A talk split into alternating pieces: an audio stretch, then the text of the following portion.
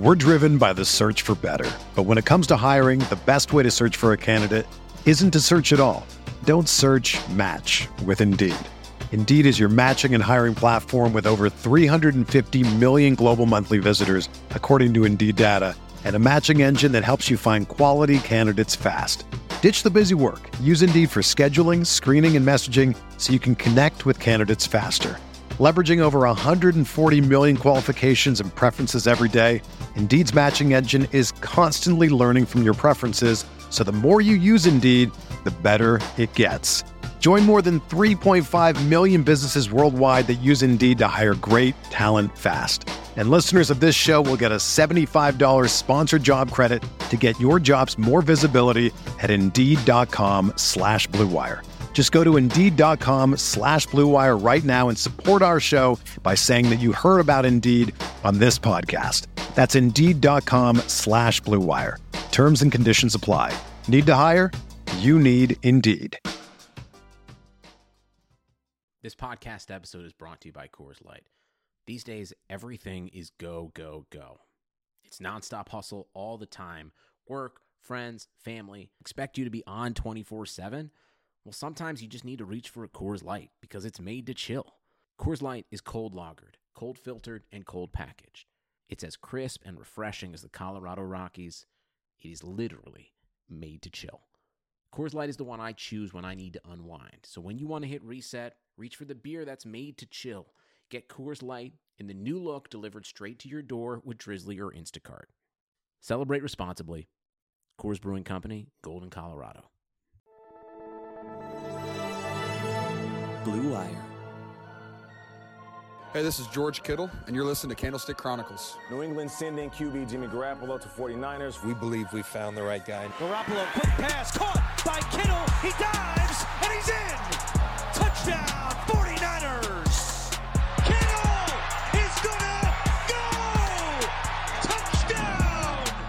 Kittle is gonna go. Touchdown. What's going on, everybody? Welcome back to another episode of Candlestick Chronicles, the 49ers podcast on the Blue Wire Network. My name's Chris Biederman. I cover the 49ers for the Sacramento Bee.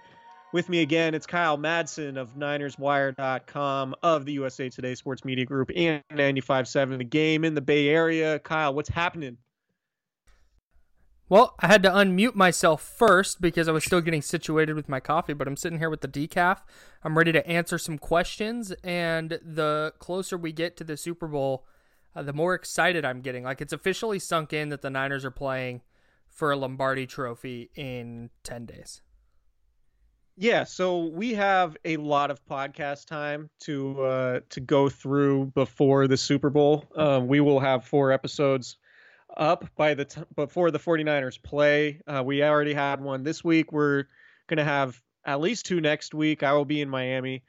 Um, so we will have uh, boots on the ground, as they say. So today we decided to do sort of an all-encompassing mailbag episode, which I don't think we've done a mailbag since uh, since the offseason.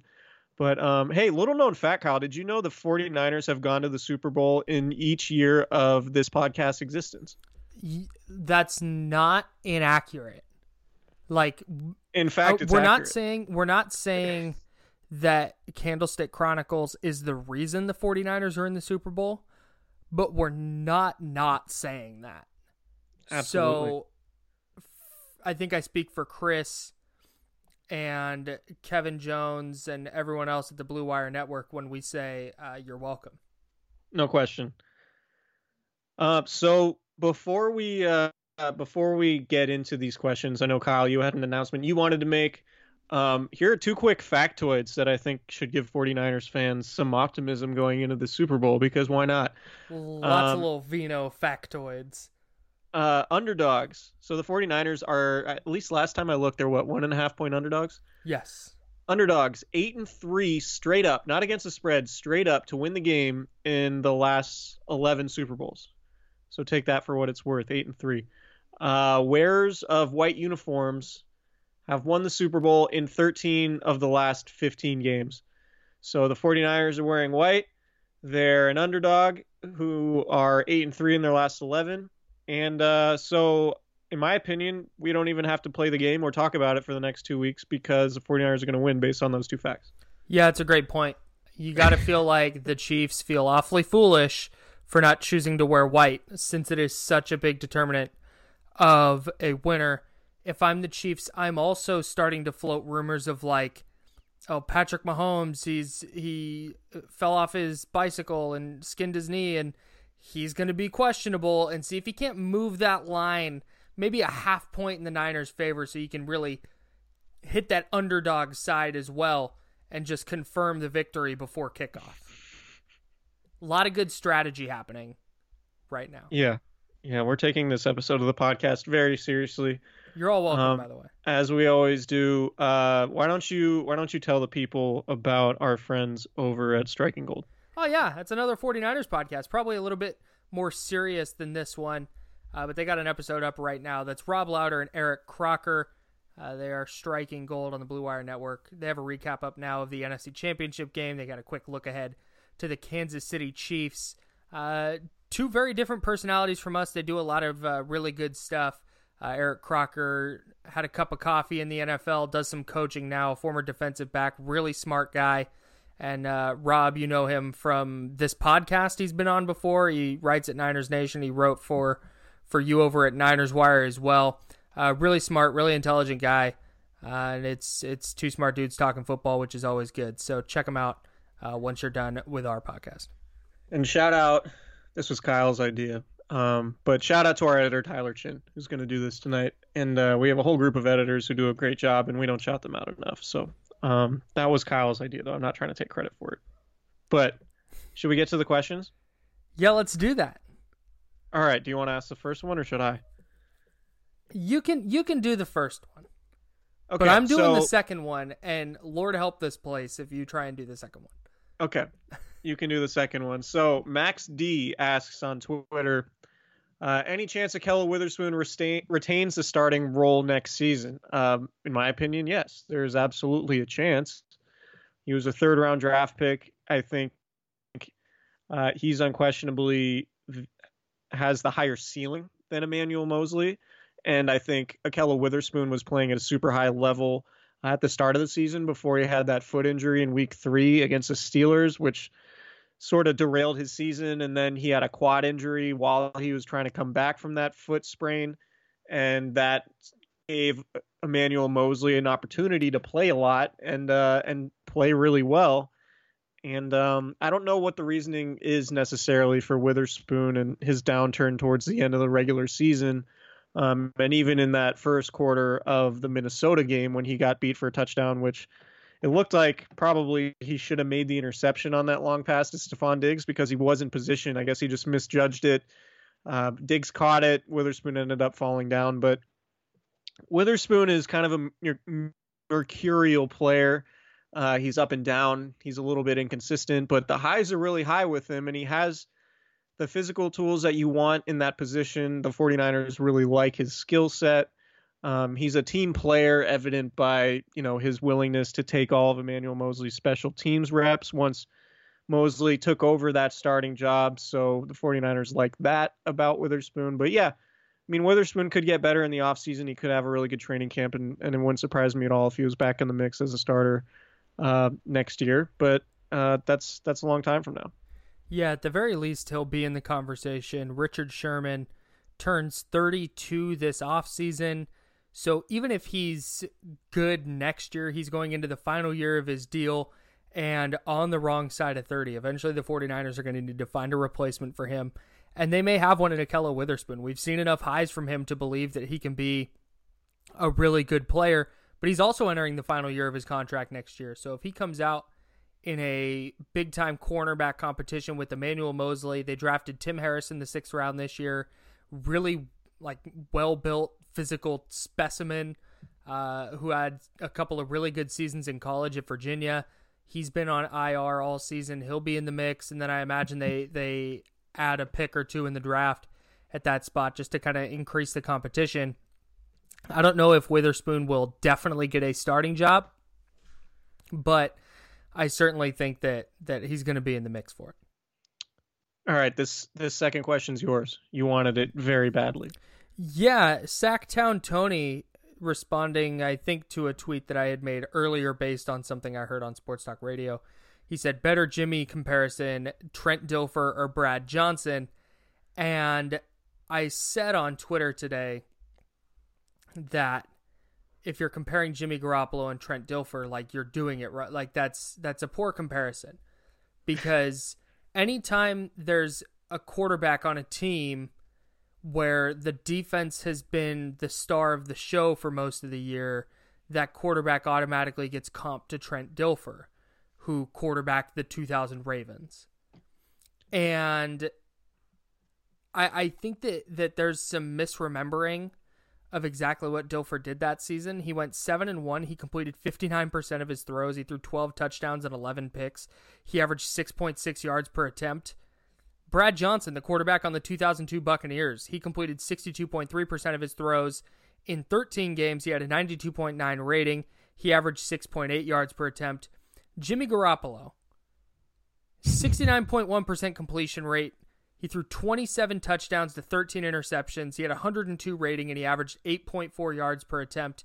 Like, Jimmy Garoppolo does so much more in this offense than people, like, realize. And I think the two playoff games and the fact that he threw just twenty-seven passes in those games skewed the vision of the 49ers offense, like, so far to to the side of Garoppolo being a game manager that people either didn't know or very quickly forgot how good he was for them at points this season and how vital he was to their success at points this season. So neither Dilfer nor Johnson is a good comp for Garoppolo because he is so much more important to the 49ers than those guys were to their teams. So the Ravens and Buccaneers overcame their quarterback play to win those Super Bowls. Correct. Right? Like they they had defenses that overcame that helped overcome what was happening under center. Um, the forty, 49ers are not overcoming Jimmy, like what Jimmy Garoppolo is doing under center. Jimmy Garoppolo is helping them win games, right? He's just not doing it. He's not being asked to do it in a way that props him up and makes him look like a star. He's just a cog in the wheel at this point, um, and he's not hurting the team. And so we do this thing where we look at, and not you and I, but I think national media people or people people trying to stir the pot, where you're either a star or you're trash. Like, you're either the M V P of the team, right, and you're the reason the team is winning, or you're essentially being like the team has to overcome your play. And I, I don't have the sense that that's what's happening at all. I think um, you and I have talked about it a ton. Like, Jimmy Garoppolo has been good when the teams needed him to be good. Kyle Shanahan a- has had a tight leash on him at times, particularly after making bad decisions. But, I mean, all the evidence suggests that Jimmy Garoppolo has been good to very good basically all year. He hasn't had a stinker of a game that has cost the 49ers um, yet, really. I mean, they, they lost that, that Seahawks, Seahawks game, game in November. He wasn't good. But he, he also put them in position to tie the game at the end of that one with a with a game-tying field goal as the fourth quarter came to a close. And he also drove them to to kick the game-winning field goal in overtime. That, of course, was missed by by Chase McLaughlin filling in for uh, Robbie Gould. So, point being, like, yeah, there are times, and I, I called Jimmy Garoppolo a game manager, a game manager plus early in the season before the before he had really won any games on on his own. Um, and then the Arizona games happened, and then, you know, what happened in New Orleans, I think, was the major turning point, and that sort of confirmed it for me. Um, because, like, to, pe- people forget what happened in twenty seventeen, or people don't really think about that. Like, Garoppolo was very much the reason why the 49ers were winning those games. So, yes, like, he has done it before. He did it in a very limited sample size with the Patriots. He just didn't do it this year coming off the Achilles in the fir- or the A C L in the first half of the season. Um, but in the back of my mind, I thought that he did have it in him. Um, I think it was just kind of, he, he was just getting ramped up to that point. And I think he is at that point now. And I'm of the mind that, um, and you know, this is what the 49ers players will say in the locker room, that the, if the 49ers needed Garoppolo to throw a lot in either of these two playoff games, I think Garoppolo probably would have been fine. Um, so yeah, the, uh, the, the Dilfer Johnson thing doesn't apply, but I appreciate the humor in the question, assuming Sacktown Tony was, was being a little bit facetious. He and definitely was. Okay, good.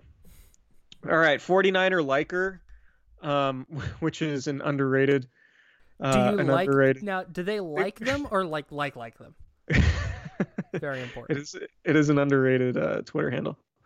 Twitter name. Um, Andy Reid, something of a master of the screen passing game, forty-niner liker said, and those seem to give the Niners a little trouble.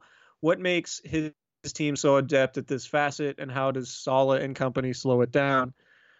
Um, I think it starts with just how smart Andy Reid is, and and how he knows exactly what what play to call against what look, um, and get blockers in the necessary places, and utilizes athletes, right? Like the, the Chiefs have a ton of ridiculous athletes, guys who are good with the balls in the, with the ball in their hand. And if you just get them the ball with blockers against certain defensive looks, then you're just going to get lots of yards. That's just how it works. Like, I don't, I don't think we need to, um, you know, I'm not going to claim to be some X's and O's guru, um, and talk about exactly how that works, because I'm not.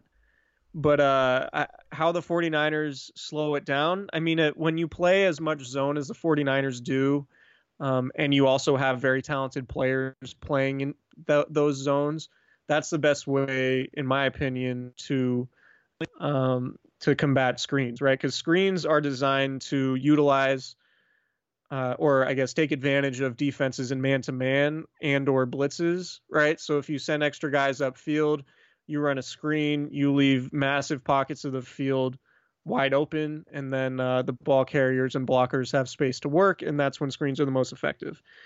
Um, if you're not blitzing, which the forty-niners don't do, uh, I think they were blitzed at one of the lowest rates in the league, um, off the top of my head. I, I don't know the exact numbers, but if you play zone and you blitz, you just have guys in zones. You're not leaving the field on balance. You're typically not leaving massive pockets of space for the offenses to exploit. So that generally is how you guard against the screen, and, and you're just aware of it.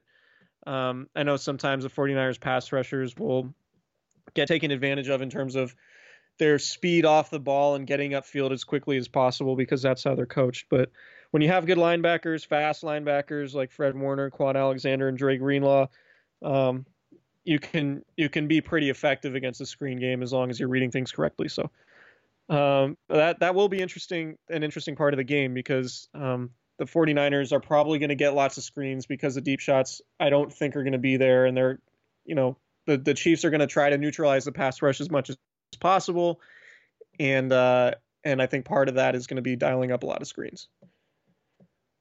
Yeah, I think so. We saw the Packers score last week on a screen, and I actually thought the Packers would would run more screen stuff with Aaron Jones and, and Jamal Williams than they did, but it wouldn't surprise me to see Reid dial those up with some regularity. Like, we talk so much about Shanahan's brilliance as a play designer and a play caller.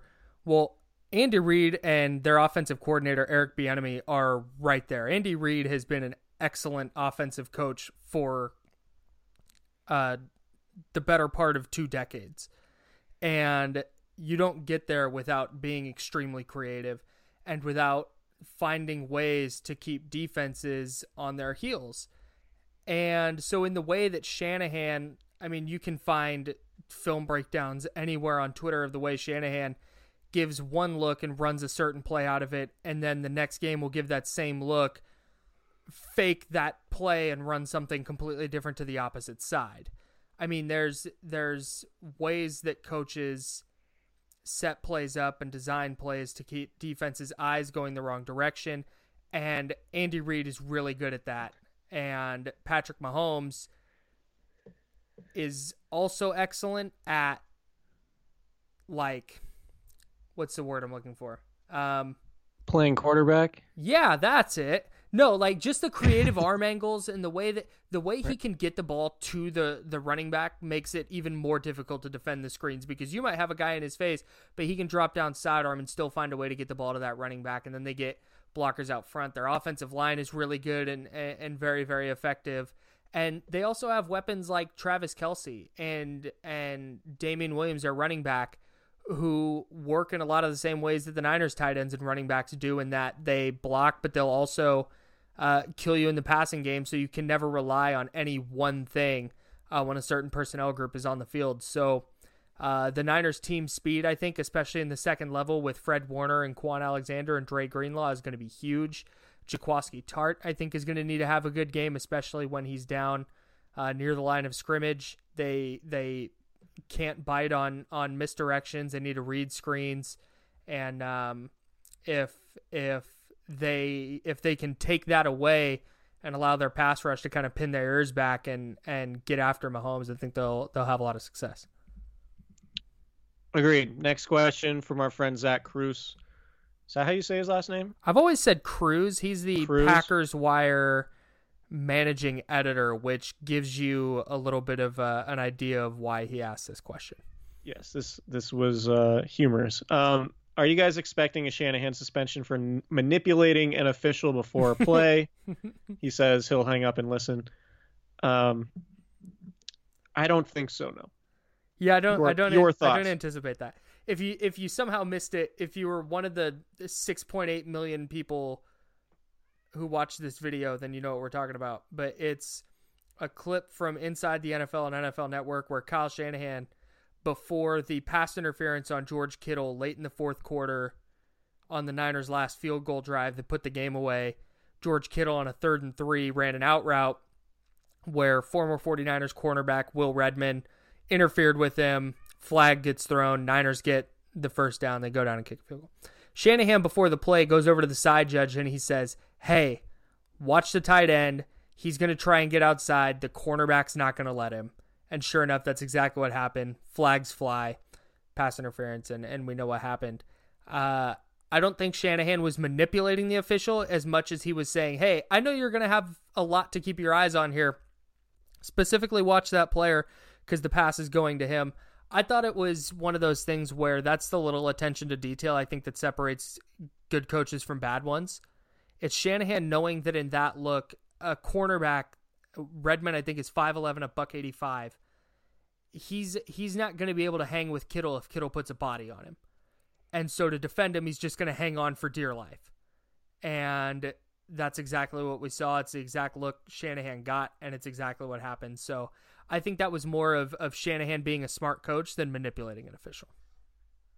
Right, and I don't think it's manipulating the official, and I know Zach is not right. He's actually, joking. Yeah, he's joking. But I mean, it was a blatant pass interference. Definitely. So it, it wasn't one of those things where it was like sort of questionable, and then no, the official flew f- through the flag because of what Shanahan said. No, the official threw the flag because it was a blatant pass right. interference. So. And that wasn't the only official who threw a flag either. Multiple. Yeah, that, that yeah, that was. Uh, Yeah, very obvious. All right. Uh, O'Neill Lewis asks, do you think the Niners defense holds Pat Mahomes under three hundred yards? Also, he likes the names of Kyle's cats. Patrick Willis is gold. Um, that's not a question. No, uh, but it's, I... it's an it's an accurate statement. And Patrick Willis is the sweetest boy on the whole planet. Yes, you are. Hello. He's looking at me. He knows I'm talking about him. Um, all right. Back to the so... football. Will the 49ers hold Patrick Mahomes under three hundred yards? So going back through one, two, three, four, eight games, uh, Patrick Mahomes' last eight games, he's gone over three hundred yards twice. So I think there's a pretty good chance. I mean, Pat Mahomes is playing at a ridiculous level, of course. He threw for three twenty-one uh, against Houston in the divisional round, two ninety-four against Tennessee. Uh, eight total touchdowns, zero interceptions. He hasn't thrown an interception in the playoffs in his career yet. Um, but, yeah, I think it's a very real possibility the Niners hold him to, to under three hundred yards. The Niners statistically are the best pass defense since two thousand nine. I harped on that a lot um, in recent episodes. And uh, I I think – I mean, I – I think Patrick Mahomes is a real problem. He's the best quarterback the 49ers will have gone against, and the Chiefs' offense are probably is probably the best offense the 49ers will have gone against. But I also think that um, the 49ers' defense is the best defense the Chiefs have gone against. And I also think that two weeks weeks to prepare for a team is an advantage for a defense, not necessarily an offense. And um, I, I think one of the things that stands out about just the 49ers schematically, which I think can be said about the Seahawks from earlier this decade when they had the Legion of Boom and Richard Sherman was on that team. I mean, it's not like an overly complex scheme by N F L standards. It's basically heavily relying on talent, right? So you can know what Nick Bosa is going to do, um, but you still have to be able to block him, right? Sure. Like you can watch all the film in the world. You can memorize every single move. Uh, you can try to get a head start on everything. He's still going to have a counter, and it's it's not going to make him necessarily any easier to block. So, I mean, I'm my, the point being is that, like, I don't know how much of an advantage the Chiefs get by getting an extra week to dissect the 49ers defense. I think there is more of an advantage for the 49ers because they can study trends and tendencies out of formations and things like that. Whereas, like, the Niners defense is pretty basic by N F L standards. They will tell you that it's a heavy cover three scheme. They do a lot of um, single high. They don't blitz a lot. Um, that's a lot less nuanced than, you know, like what Richard Sherman does is he memorizes formations and wide receiver splits and what routes those receivers run um, based on, you know, down and distance, uh, formation splits, all of those things. And one of the reasons why Richard Sherman is so good is because he knows he can take away the route basically before the snap because he knows what's coming. And that's probably like seventy percent of the time for, for Sherman. And so, like, I think the 49ers do have an advantage there. And, and point being, I, I don't think it would be crazy at all if the 49ers held Pat Mahomes to fewer than three hundred yards because he's only thrown for more than three hundred yards twice in the last six games. So, can I tell you why I think he is going to throw for more than three hundred yards? Is it because he's very good? That's part of it, yes. Okay. Explain. But, but I, I, I think that he's going to have to throw a lot because I think the Niners are going to score on Kansas City. And okay. It wouldn't surprise me to see Patrick Mahomes uh, drop back forty-five or fifty times. And if he's doing that, he needs to be at six yards per attempt to get to three hundred. And I think he gets there. I don't think he gets there by way of like multiple eighty-yard touchdowns, which we've seen him do before with, with Tyreek Hill. But I just think by way of throwing uh, an ass load of passes, that's an analytics term, uh, I, I think he gets to three hundred. But it wouldn't surprise me if we come out of Sunday and Patrick Mahomes has like an Aaron Rodgers game from last week. Uh, Aaron Rodgers threw for more than three hundred yards last week. In fact, he threw for uh, three hundred fifty-eight, but I don't think Aaron Rodgers had a great game. And he had it, like two hundred sixty something in the second half, two sixty-eight, yeah, I think the number was. Yeah, when the Niners were up twenty-seven nothing and had kind of taken their foot off the gas. So I, I, I do think that Mahomes goes over three hundred, but it would not surprise me if he went over three hundred. And uh, I, I'm sorry, I had that wrong. The Rodgers threw for two hundred ninety-six uh, net passing yards last week. I was looking at the wrong uh, thing. He had three hundred twenty-six total yards, though, uh, through the air. So it wouldn't surprise me if we see Mahomes have that kind of game, like thirty-one of thirty-nine for three twenty-six with a couple of touchdowns, where we leave the game going, yeah, he racked up a lot of yards, but, you know, the Niners actually held him in check pretty well. Uh, Pat Mahomes, since I have his game log up, um, I'm looking at the Chargers game specifically because the Chargers run uh, Gus Bradley's defense, who is sort of the mentor for Robert Saleh.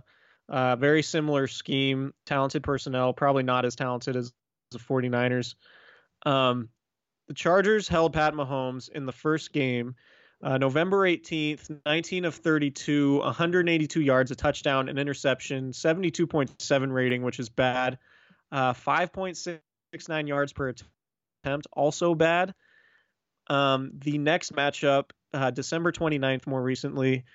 Um, I mean, the Chiefs won that first game twenty-four seventeen, I should mention. Uh, the Chiefs beat the Chargers again in late December, sixteen of twenty-five for Mahomes, one hundred seventy-four yards, one touchdown, one interception, eighty-one point one rating, also bad, uh, six point nine six yards per attempt, bad. So, I mean, if, if we want to just say that Pat Mahomes is going to go against a similar defense in the 49ers schematically, um, and one that's more talented than the Chargers. And we look at those Chargers games as an indicator. And I don't know if we actually can, but um, Mahomes struggles against this kind of defense, or at least the Chargers defense, which is similar uh, schematically to what the 49ers do. So, yeah, I think there's a good chance that he throws for fewer than three hundred yards. Next question. This is from Miles. Love Miles. Big Miles fan. Very good Twitter Kyle's user. Kyle's big Miles fan? I don't know Miles.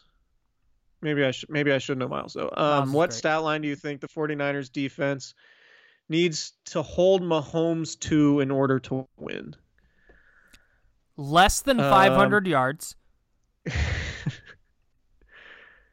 Less than five uh, touchdowns. I'm, yeah, I, I think... I mean... Hey, I can I can I frame this a different way? Sure. You're you're a genie, and you go to the 49ers and you say, "Hey, we can make sure that Aaron that Patrick Mahomes has Aaron Rodgers' exact stat line from last week. thirty-one mm-hmm. of thirty-nine, three twenty-six, two touchdowns, two picks. Do you take it?" I think they do. Yeah. Yeah, cuz you get two picks. And I think right, and I think if Mahomes does that, I think the Niners win. If yeah, I think if if the Niners get two picks from Mahomes, uh, he hasn't thrown two picks in a game this season. If they I get two picks from Mahomes, I feel confident. Huge victory. What's that? I think one would be a huge victory for them. Yeah, Mahomes. That's that's the thing. Like Mahomes is not only ridiculously talented and has an insane arm and can throw off any platform and any angle and all of those things. He doesn't turn the ball over. Um, which is the same is true about Aaron Rodgers in his heyday when he was playing at a completely ridiculous level. So, um, and that's going back to the Jimmy Garoppolo discussion. I mean, that's the next step for him, right? Like if, if Garoppolo doesn't turn the ball over at the rate and then that he has, and then he has all the counting stats that he put together this season, then I think people look at him significantly different. And he was like eighth in passer rating dis- despite having thirteen. I mean, he was eighth in passer rating while having thirteen interceptions. If he cuts that number in half, he's probably what, top four, top five in passer rating. And then I think people would, would think uh, a little bit more highly of him. Anyway, that wasn't the point of the question. Um, yeah, I think uh, I'm going to go complete. You know, if Garoppolo, if uh, Mahomes completes sixty percent of his passes, which is low, and he's under two hundred fifty yards and throws a pick or two, then I think the 49ers would have a very good chance at winning the game. Yeah, I think so. I think even if, even if let's say he drops back fifty times, if he's like thirty-one of fifty for three hundred or three ten with a couple of touchdowns and a pick, I think that's a, a very good day for the Niners defense. Yeah. Also, because if he's throwing fifty times, it probably means the Niners are scoring a lot. Yeah, or the Chiefs are running up the score and just scoring at will. Or, or that. Yeah, um, which I don't think will happen. I think the Niners defense is probably going to play well. Uh, David P M, hey guys, big fan of the pod. Thank you. Uh, what movements do the Niners need to make in the offseason in order to remain one of the better teams in the N F L? Do you want to go first? Yeah. Yeah, I'll kick this one off. I think that they need to not do anything. uh, and by that, I mean, figure out a way to retain Jimmy Ward, because Ward this year has stayed healthy. He's been an excellent player in, in the back end of the secondary. And I just don't think that you're going to find a lot of players that, that better fit the system that is more well liked than than than Ward. So I think it starts with Ward. And then I think they need to uh I think they need another receiver. I think that's the other big, like, when so I Emmanuel, just when I, Emmanuel Sanders is a free agent.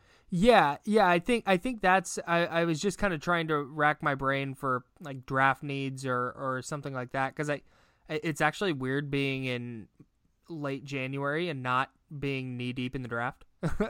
uh, but I think not I diving think, into Senior Bowl practice tape. Yeah, yeah. I, I so Jimmy Ward, Jimmy Ward's a free agent. Uh, Eric Armstead is set to be a free agent.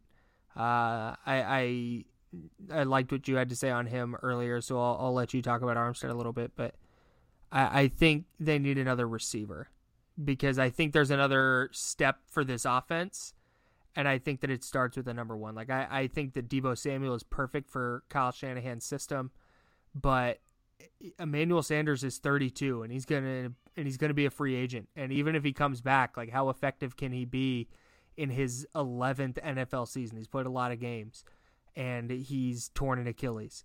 Um, is is Jalen Hurd gonna be that guy? Is is, is Trent Taylor gonna gonna add a lot to the passing game? I don't think so. So I think they need to add a, another receiver, and I think they need to really focus on retaining Jimmy Ward because I think he's so important to the back end of their defense.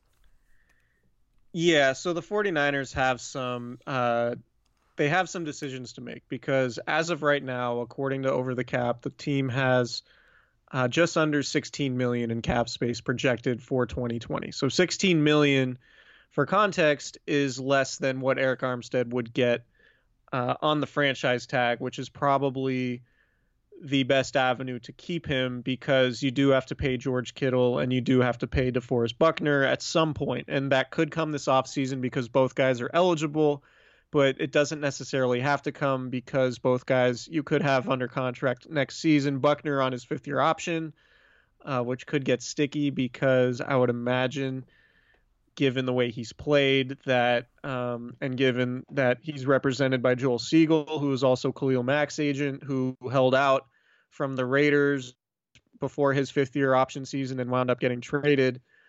Um, it won't surprise me at all if Buckner held out throughout the offseason program without getting a new contract. And frankly, I wouldn't blame him for that because I think he deserves it. Um, but you just look at the roster. So, okay. If you pay Kittle and you pay Buckner this offseason, it's going to make it very difficult to keep anybody else. Um, and you don't necessarily have to. You could kick that can down the road if you want to. Now, you could restructure a lot of people.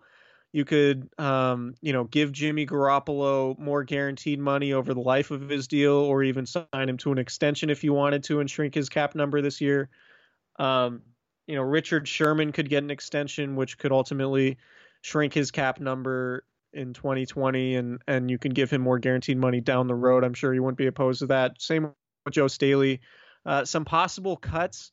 I mean, Jerick McKinnon, if you cut him with, I mean, you're you could save five hundred grand because if you cut him, he's going to have four million dollars in dead money and uh, four point five million dollars in cap savings, basically. So that's a net of five hundred K, which I guess is better than nothing, given that he hasn't played in, in the last two seasons. Um, you know, Marquise Goodwin, he would save you three point six five million, uh, in cap space, but you would also have one point two five million in dead money. So, I mean, there's, there's a couple million here and there. I mean, there, there are a bunch of moves that the 49ers could make to, to trim, uh, trim some salary and, and create more space. And so, point being, it's going to be very, very difficult for them to keep all of their free agents. And one thing they might be able to do with Armstead um, is what the Chiefs did with Dee Ford last year, who was in the same exact position. They tagged and traded him. So the 49ers could th- theoretically tag Armstead and then trade him and then maybe get something like a second round pick, which is what uh, what the Chiefs got from the 49ers, of course, for Dee Ford. And the 49ers don't have any draft picks in rounds two, three, or four because of the Ford trade and because of the Emmanuel Sanders trade. Um, also, right. Sanders being a free agent, then you have to wonder if they're going to re-sign him and how they can make that work. Um, so you, you know, you kind of look at some of these bigger contracts, like how would it work? You know, I'm not a capologist. I'm, I'm just looking at this spreadsheet from Over the Cap and, and thinking that there's probably going to be a lot of uh, a lot of restructuring going on. So you could try to get some of these guys to fit. Um, maybe you can trade Solomon Thomas. I don't know what the cap implications would be uh, for a trade, but you, you, yeah, you could get, you could essentially get four million dollars in cap savings if you trade Solomon Thomas, maybe for draft picks or a draft pick or, or whatever, but you could probably cut uh, Marquise Goodwin. Tevin Coleman would save you four point nine million dollars. That's probably a big one. Um, that wouldn't surprise me at all if the 49ers moved on from him. So you, anyway, suffice to say, without going too much into the weeds here, I would imagine the 49ers find a way to clear an extra ten million dollars in space, maybe fifteen, to get up to that thirty mark, to where they can give Kittle a new contract, maybe give Buckner a new contract, while also um, giving Eric Armstead the franchise tag. Maybe Jimmy Ward comes back on a cheap deal. There is a scenario where all that works, but it's going to be very tough, and it's going to be a big offseason per- for Parag Marate because, um, you know, these are all very, very complicated. A lot of, a lot of cap gymnastics coming this offseason potentially. Yeah. I think they're twenty-seventh in available cap space at the moment with yeah. with all the deals you just mentioned coming up. So it's going to be it's going to be a very interesting offseason, and uh, that's good for people that need to generate content once the Super Bowl's over. Yeah, and can I make one more point too? On no. This? Before okay, uh, before you get going, um, there were there were a lot of people complaining when the 49ers were bad that, um, you know, they hoarded so much cap space that they didn't spend on free agents. This is why, because cap space rolls over every year. So no, no matter what you are spending, if you don't, you know, if you have thirty million dollars one season in cap space and then you don't spend it, it goes into the next season to where you roll over cap space in addition to whatever the new cap number is, right? So if the cap goes up by ten million, which it generally does every offseason, if you already have thirty million rolling over, then you're going to have forty million. Um, and so the 49ers did that a lot, and it allowed them to give Jimmy Garoppolo a massive contract. It allowed them to give Dee Ford a massive contract, Quan Alexander, Weston Richburg, um, Kyle Juszczyk even. So if the 49ers didn't not keep all of that cap space when they were bad, they would not be in this position to have as many good players on their roster as they do right now, which is obviously the biggest reason why they are not the biggest reason, but a huge reason why they're in the Super Bowl is because they have a lot of really good players on expensive contracts. So that is why uh, and Parag Marate did not want to spend when they were bad, because I think he looked at it and was like, well, if we're going to spend money on free agency, we're not going to do it just to make fans happy. We're going to do it because we think we have a legitimate chance at winning. And that's what these last couple seasons were about.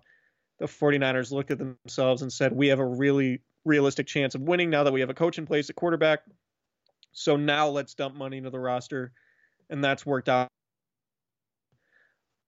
which, you know, probably wise given that. God, imagine imagine what the 49ers would look like if they had none of that cap space and they dumped all of it on like twenty sixteen free agents for the Chip Oof. Kelly season.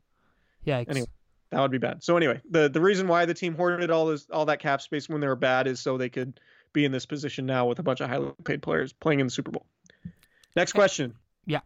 You have a, you have a point you wanted to make? No. Okay. Well, there, there's just plenty of time to talk about the offseason. Uh, there in the is in, in let's, the offseason. Hey, let's let's skip this question from Tim Sprinkles because I want to address it on next week's podcast.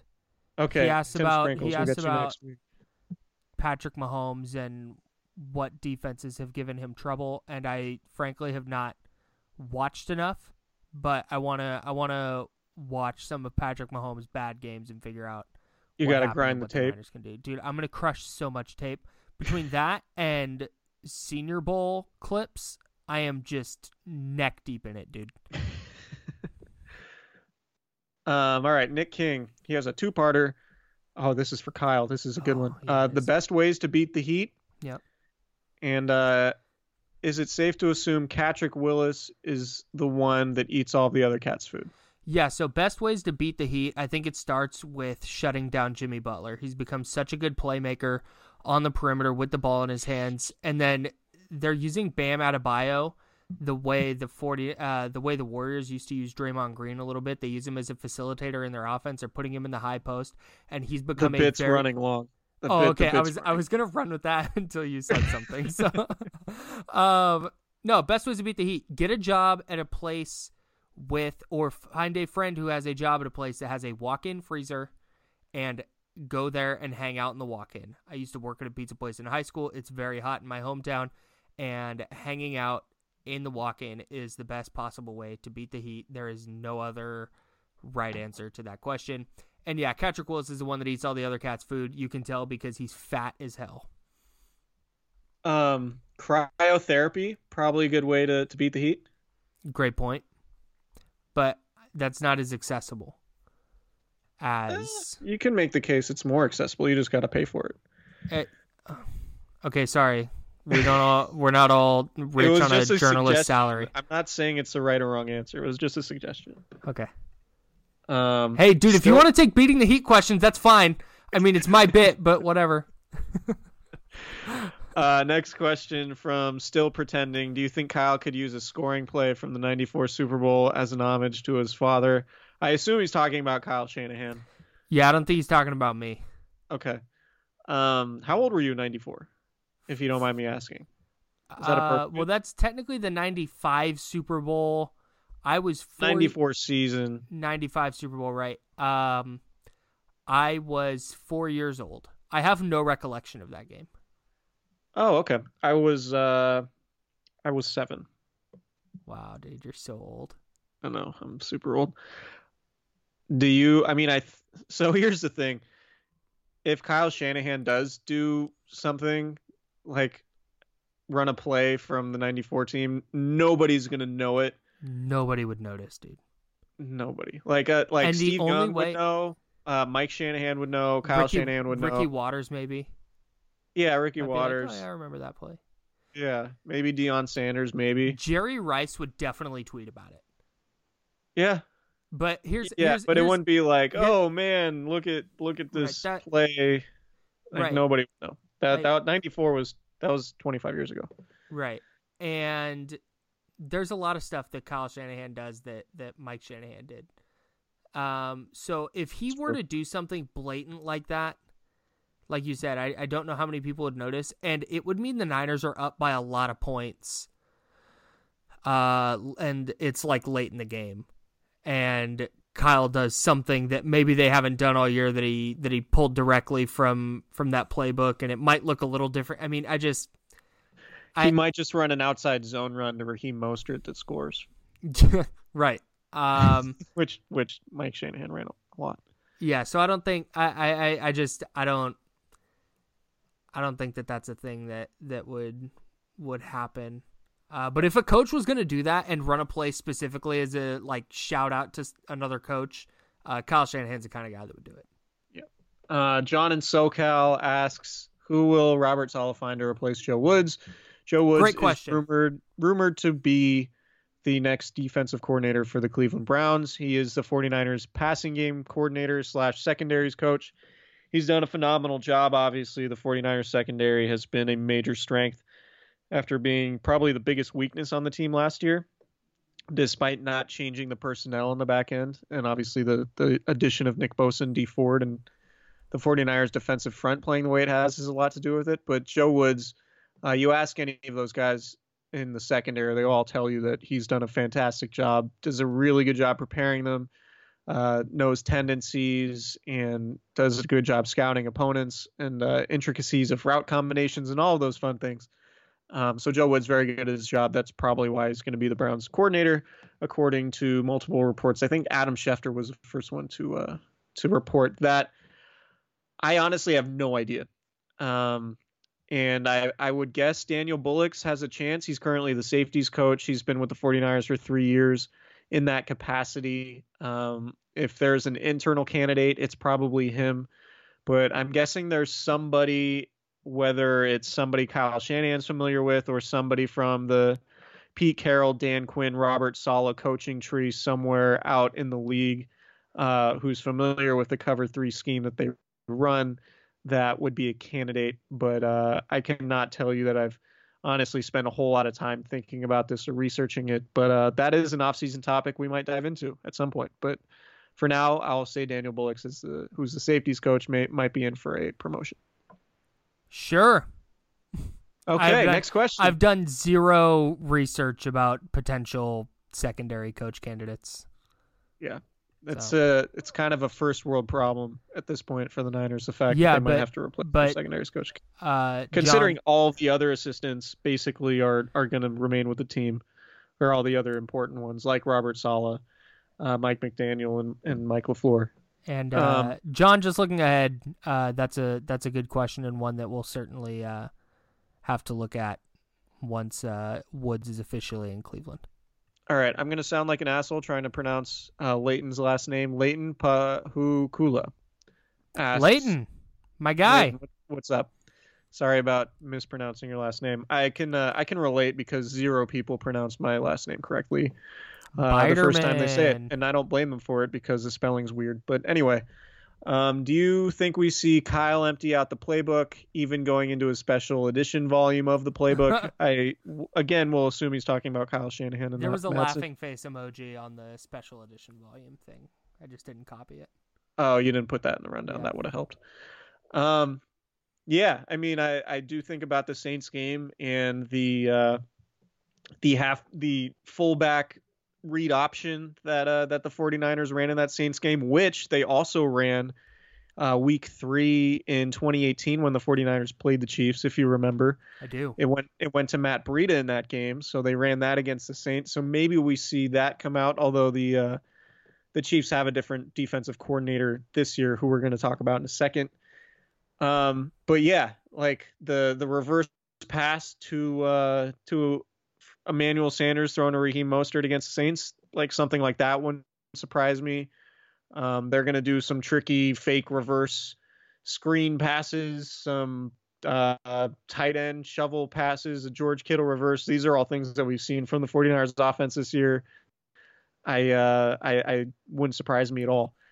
If uh, if Kyle Shanahan gets into his bag, as as uh, the kids say. Yeah, and especially given, uh, I, I don't think play calling is going to be a problem in this game, especially considering the the 49ers for most of the second half against the Vikings and essentially the entire game against the Packers didn't do anything really uh, special or, or super interesting offensively. At least it was out of the realm of their typical uh, scheme. And so I think there's going to be some some things that they've been setting up all year. Um, there was, there was a specific game, I believe it was the Rams Week sixteen game, where they ran like the same screen out of a bunch formation on the right side like three times, and it didn't work any time. And it was just one of those things that I logged in my head, like, that feels like they're setting something up for later in the year. And I think that'll come back in a game like this. So I, I'm with you. When you talk about emptying out a playbook, if you're not going to empty it in the Super Bowl, what do you have a playbook for? I, I, I definitely think we'll see a lot of different stuff uh, from the Niners. And I don't think that play calling or, or creativity are going to be issues for, for San Francisco. Same. Agree. Uh, Zach Van Dyke asks, last high-powered offense the 49ers played, the Saints. Uh, they came out swinging with pass plays and drove down the field to start momentum. Do we see that again or stick with the smash mouth run mentality until they prove they can stop it, knowing the Chiefs' ability to score so quickly? So um, this is a multi-layered question. And if I really had the answer, I probably would make more money than I do working yeah. for an N F L team um, in some sort of game planning capacity. But I can say that I think Kyle Shanahan's going to do whatever he thinks works against whatever defense they're getting from K C, right? And I know that sounds overly simplistic. No, but, but it's if right. The Chiefs, yeah, but okay, so if the Chiefs are, are loading the box, they have nine guys in the box because they're so worried about the running game, then I think we're going to see passes. Like, I, I don't think Kyle Shanahan is one to beat his head against the wall and try try to have a, a certain mindset going into the game. This is what we're going to do.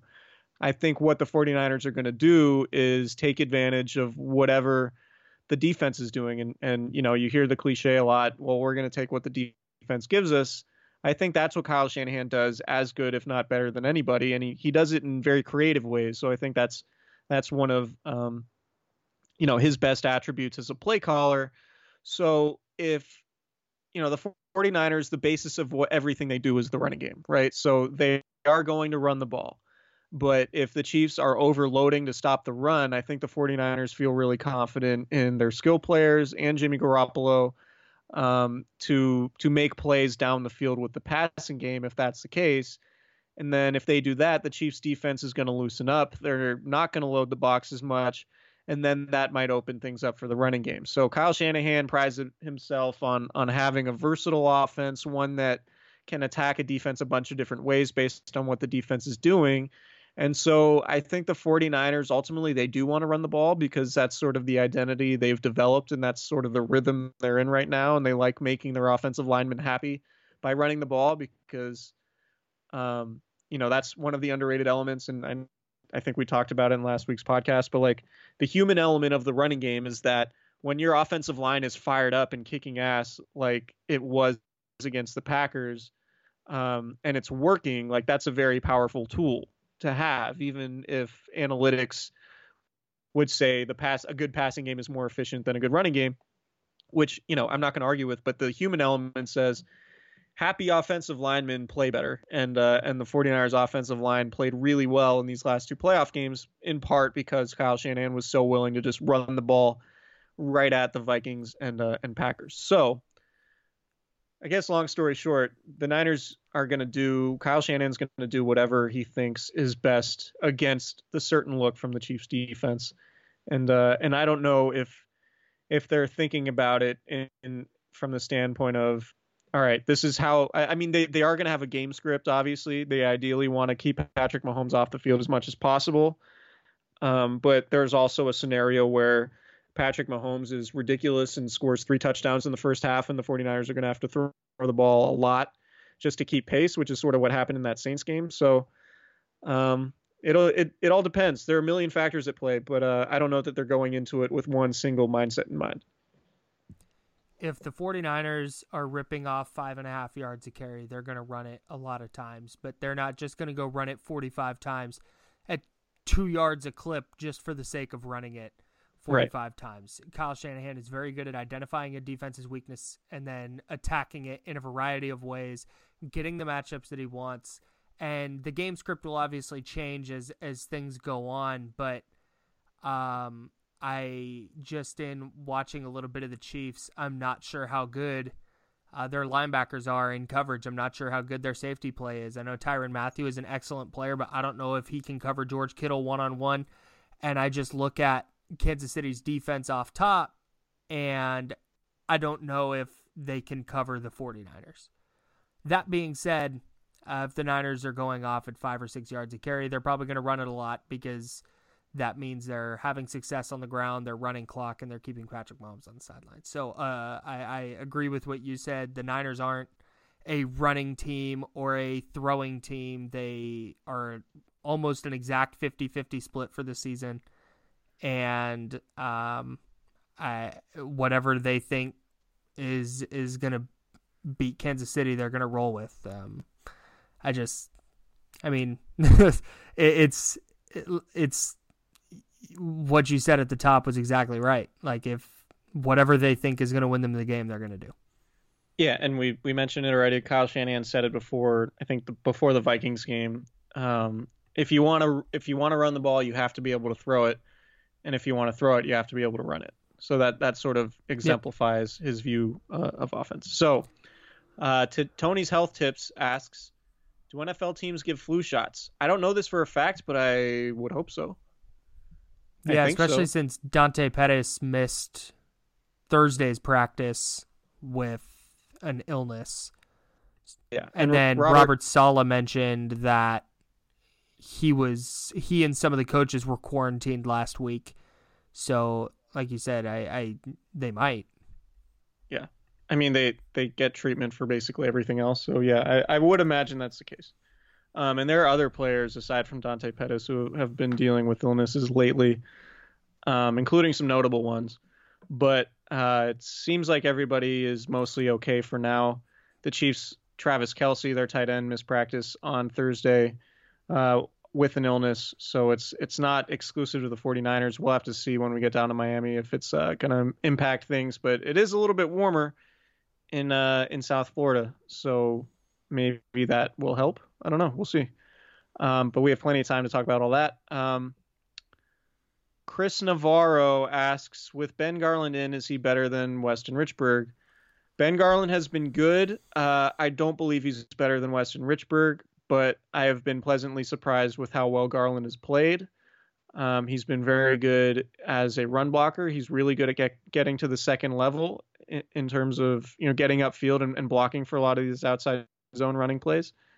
And uh, and that's been a super positive development, and one that might have might be underreported, underrated, uh, whatever of, of this playoff run. Since Richburg's gone out in that Saints game, the 49ers haven't had much drop off with Garland. There have been some shaky snaps here and there, but um, overall Garland's played well, but he is not better than Weston Richburg, in my opinion. And I don't know if if there's anybody on the team or in the league um, who would think that Garland is actually better than Richburg.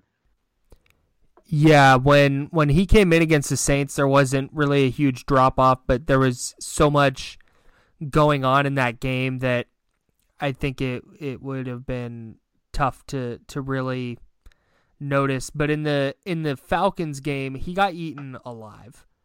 In yeah, his first Grady start. Jarrett did his thing against him. Yeah, and that was a pretty significant concern because the the Falcons dominated the interior of, of the offensive line, and it looked like that was going to be a problem for the Niners going forward, especially with the Rams coming in. Then they had to go to Seattle. Like, that looked like it was going to be the kind of thing that, that might derail their season. But Garland, since that game against Atlanta, has been very, very good. Uh, probably not as good as Weston Richburg, but certainly good enough to, to get the Niners to the Super Bowl.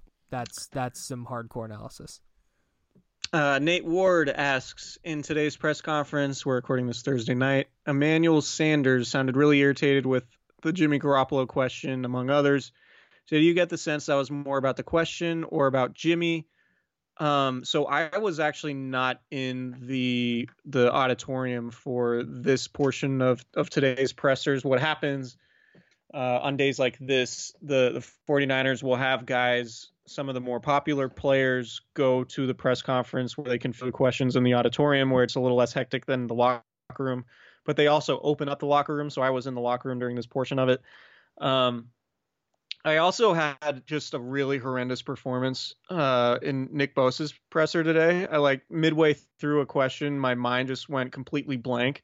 And uh, and I just had a brain fart at like the most inopportune time. So if there's some babbling, if you're watching Nick Bosa's presser from today and there's some bad babbling idiot who says something and then says immediately in the middle of his question, like, I don't even know what I'm asking anymore. That was me. Um, so I'll wear that, and I got to get better for tomorrow. Anyway, this Emmanuel Sanders thing, um, it speaks to. So here's the quote. And uh, I, I, I haven't. Watch the video and uh and so but reading the quote, I think I know exactly what Sanders' viewpoint of this um let me go through and find it. So all right, somebody asked him, you've been around a lot of quarterbacks, what makes Jimmy Garoppolo unique as a leader and obviously when he takes it out on the field in the huddle? So Sanders said, I love Jimmy, I swear I love Jimmy, but I'm tired of talking about Jimmy. Uh, Jimmy is a baller. I've been saying it since day one, but that's my boy, man. And Jimmy's a baller. And I keep saying it over and over. And it's the same question. So basically what Sanders is alluding to, and he went on to talk a little bit about more why he thinks Garoppolo is a baller. But um, I mean, ever since Sanders got here, he's done nothing but say positive things about Jimmy Garoppolo. And I think he's tired of talking about Jimmy because of all the discussion outside of the 49ers, whether it's in national media or on those Uh, T V shows where people just argue about stuff, or sports talk radio, um, where people say things like they don't trust Jimmy Garoppolo or they don't think Jimmy Garoppolo can win a big game because the 49ers have been running the ball a lot. We already talked about Jimmy Garoppolo, and we have talked about Jimmy Garoppolo at length. I disagree with that sentiment. Um, I think Jimmy Garoppolo is a very good quarterback. I think he hasn't won it yet, so people are... are stubborn in terms of the way they think about him. They, in the N F L, when it comes to quarterbacks, the only quarterbacks people trust are, are the ones that um, have extensive resumes. So like, you know, Drew Brees won a Super Bowl, so we can trust him now. Tom Brady's won bunch, a lot of Super Bowls. We can trust him now. Um, just because somebody hasn't do it, does, hasn't done it yet, doesn't mean they can't or they won't. Right. And I think it's sort of this lazy line of thinking we have when it comes to quarterbacks. So I think that sort of national discussion is what um, is what has worn out Sanders when it comes to this discussion. And, and I think he answered that question sort of he sound he seems exasperated just by the quote, and I could imagine what the video looked like. But um, I, I think he's mentally preparing for answering the same question about seventy-five different times next week, because Miami's going to be insane. Um, and everybody's going to ask the question about Jimmy Garoppolo, particularly after the 49ers only threw the ball eight times in that N F C title game because they were the run, they were running the ball so effectively. Um, so I think that's why Sanders said what he said and seemed irritated, because he believes in Jimmy Garoppolo, and he's probably tired of everybody who, on the outside looking in, who does not believe in Jimmy Garoppolo, and that being a, an actual discussion point going into the Super Bowl. Well, and especially when... how many different ways can a player express support for another player? Like, right. I, I just, I mean, I get it. I'm, I'm getting tired of that storyline, and I'm not in the locker room having questions asked to me every day. So I, if, if Sanders is irritated, I think it was more by the line of questioning. I don't think it's anything to do with, with Garoppolo. Yeah. Next question. Uh, this is from uh, Kylie Madsen. Um, I believe catch... that's pronounced Kyle Madsen. Oh, okay. All right. Let's see what this joker has to ask. Uh, do you catch a lot of shit from your fellow writers or players when you word vomit in a press conference? No, because I never word vomit in a press conference. Full stop. Okay, no, all but see, that was a, good. That, all my questions are good, Kyle. No, but you, you, you. I, I was gonna ask Except when you, I was gonna ask when you got done with the Bosa thing, um, but then you launched immediately into answering the question. I didn't want to get off the rails. So, uh, this is me, by the way, that asked that question. I don't know if you noticed that. I just typed it in. So, like, if a if a writer does that, like, just, you know, people make mistakes. Is it one of those things where it's like, hey, that's embarrassing, nobody says anything? Or are they like, hey, great question, Biederman? Like, yeah, so it kind of depends. Like, I uh, I owned up to it. Like, I think what what's really important just in the profession as a whole is self-awareness. So, like, it's a public forum, right? Like, if you're in a press conference, like today, there are probably twenty-five people in that room. Um, so if you're asking a question, you are taking the time of everybody in that room, including the players. Um, so if you're asking a question, it better be a good question, and it better be useful to other people, right? Because they're, you know, p- these guys answer questions from anywhere from, like, you know, Kyle Shanahan might answer questions for fifteen minutes.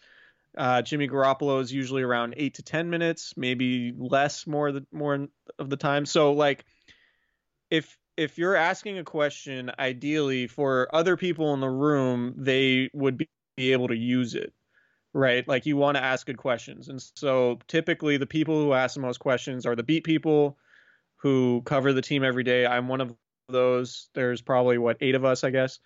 Um, and then the national people will come in, the news people will come in, and then there's some other people who don't cover the team all the time, but they ask questions.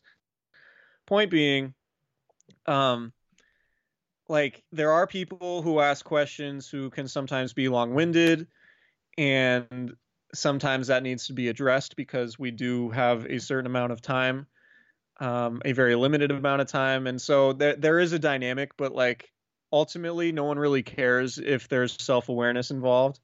Like, if everyone's like, all right, I, I got it. Or, like, the people who have egos, who who don't have any self-awareness and who go into these press conferences, like, um, you know, unabashedly doing their thing and not realizing that you're sort of cutting into what what the rest of us are doing as a collective, then that right. can be sort of problematic.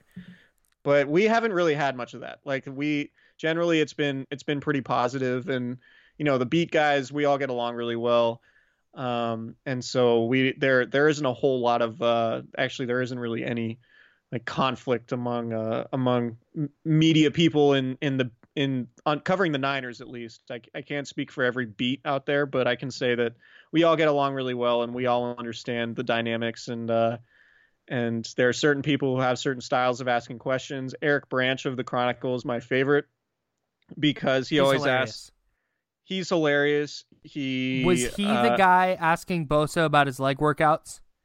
No, well, he might have been, but I think that uh, Ann Killian wrote the column for the Chronicle today about his about Bosa's leg workout, so I think ah, it was her. Okay. But uh, Branch also the Chronicle with Killian. Um, but uh, Branch will Branch's favorite thing to do, and I don't know if he does this on purpose or not, but it happens so often that we think he does it on purpose, is he always asks the very last question. Not always, but more often than not, he has the very last question of a press conference after the P R staffer will say last question before the previous question. So like Branch will cut in after the P R staffer expects the presser to be over. And then um, Branch will ask his question. And it's always a very good question, but it's always kind of not always, but it can be like a like a cutting question, like um like a a criticism or a uh, he'll point out a negative side of something and then ask a player to respond to it. So it's always like he'll end his presser with a tough question and uh, or a critical question, I guess, is one is is the right way to put it. Um, so that that can provide a funny dynamic and a humorous one. If you understand Eric Branch's sense of humor, which I'm not sure everybody totally does, which is part of its appeal, to be honest. It's more um, of a like dry British sense of humor. And it's very Branch is very self-aware and very um uh what's the word I'm looking for? Self-deprecating. He's extremely self-deprecating, so that that plays into it, and that's why he gets the equity that he has, is because he understands that he is being kind of a pain in the ass, but it's also part of the job is to like ask the difficult questions, and he's good at that. So well, the person who transcribed the interviews for the 49ers build History you secrets, out. But you said what? No, hopefully I'm not uh I'm not revealing too much about what goes on. But these are like I mean these well, they, these press conferences are all on video and all the transcripts come out, so everybody can see this stuff anyway. I'm the, not the person revealing who does, stuff. The person who does the transcripts bailed you out though, because there's nothing about someone losing their train of thought in here. Right. I was really hoping that it would be, but it's not. Uh, Antonio De La Costa asks, how big of an advantage is Joe Woods in this game? He has coached in the A F C West for the past three years. Yeah, I, I don't know if it's going to change. Like, I, like N F L coaches all know what's happening. They they can all break down tape and all they all know what uh, an offense likes to do and what it looks like. Um, Joe Woods is a very good secondaries coach, and absolutely going against Andy Reid twice a year for the past three years is going to help. I don't know that it's going to be the difference in the game, but it's, I mean, it's not going to hurt. It's not going to help. I don't know that, you know, like if Joe Woods had coached the Philadelphia, had been on the Philadelphia Eagles staff the last three years and hadn't played the Chiefs, like, I don't know if there would be that much of a difference, right? Because, yeah. like, these guys can break down tape. It doesn't hurt, but I don't think it's going to be, like, a total game changer, in my yeah. opinion. And maybe it is. Maybe he completely has Andy Reid's number. I don't know, but I'm not expecting that. Based the on the Broncos' success or lack thereof against the Chiefs last year, I'm going with no. Okay.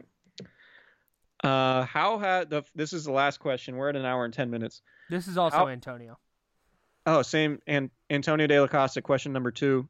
Um, how does Steve Spagnuolo, the Chiefs defensive coordinator, done versus Shandaff? Uh, Shandolf. Shandolf. Like Gandalf. Sorry. Right. Because he's a wizard. Shanahan's a wizard, yeah. Okay, I get it. Um, God, how has he done against Spagnuolo in the past? So I'm gonna I'm gonna let you answer this because uh, you just you just wrote a piece about yeah, this was, exact subject. I was in the middle of of writing this, like literally like three or four games in, and I jumped over to Twitter just to just to check and see if any more questions had come in that I could that I could post in the rundown real quick. And we got this question, and I was like, well, that's perfect. So the the gist of the piece is, you can find it on Niners Wire dot com, but spoiler alert, uh, Kyle Shanahan is five and one all-time against Spagnuolo defenses. That goes back to their first meeting in two thousand nine when Shanahan was the offensive coordinator for the Houston Texans, and Steve Spagnuolo was the head coach of the Saint Louis Rams in six games. And it's worth noting that Shanahan was working with Matt Schaub for one of the games, Donovan McNabb in Washington for one of them, and Rex Grossman for another one.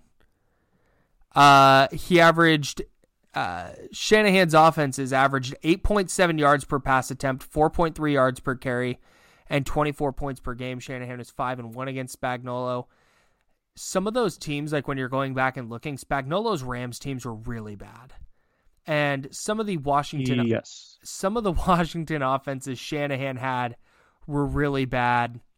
But um, the fact that Shanahan always seems to find success against Spagnuolo is at least a positive omen for how Sunday might go, whether it's a stylistic matchup or the fact that Spagnuolo just doesn't uh, necessarily make many adjustments to to uh, Shanahan's offense or uh, what it is. Like I said, I didn't grind the tape of all those matchups. I just kind of went and and checked the box scores and and watched some highlights to see what I could what I could glean. But the gist of it is, Kyle Shanahan dominates uh, those matchups against Spagnuolo, whether Spagnuolo is the head coach of the Rams or the defensive coordinator of the Saints or the defensive coordinator of the Giants.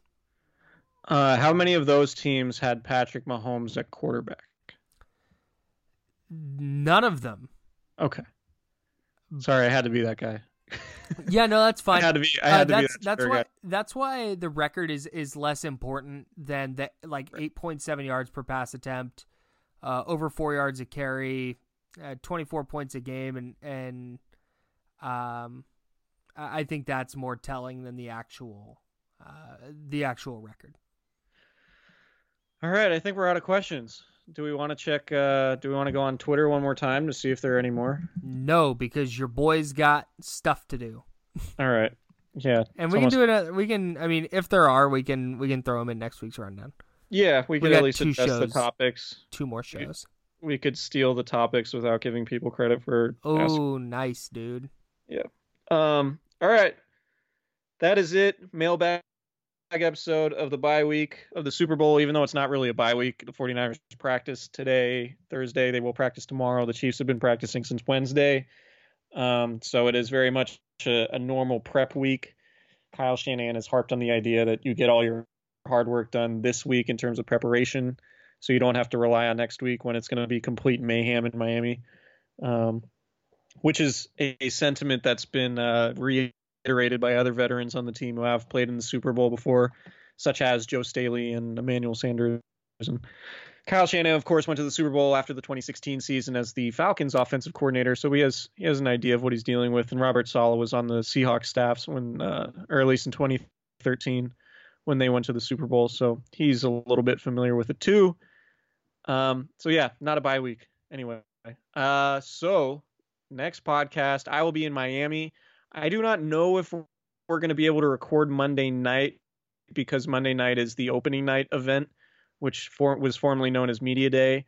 Uh, rumor has it there are going to be six thousand media members there. Um, oh my God, which is a kill lot. Me. Yeah, it's going to be... I just dropped my phone. That's fine. Yeah, it's going to be my second one. I, I went to the one here uh, for Super Bowl fifty when uh, when the Broncos and uh, Carolina Panthers were in town, and that was at the S A P Center where the Sharks play hockey. Um, this is going to be at Marlins Park where the Miami Marlins play baseball, so that's a much larger field with a lot more square footage.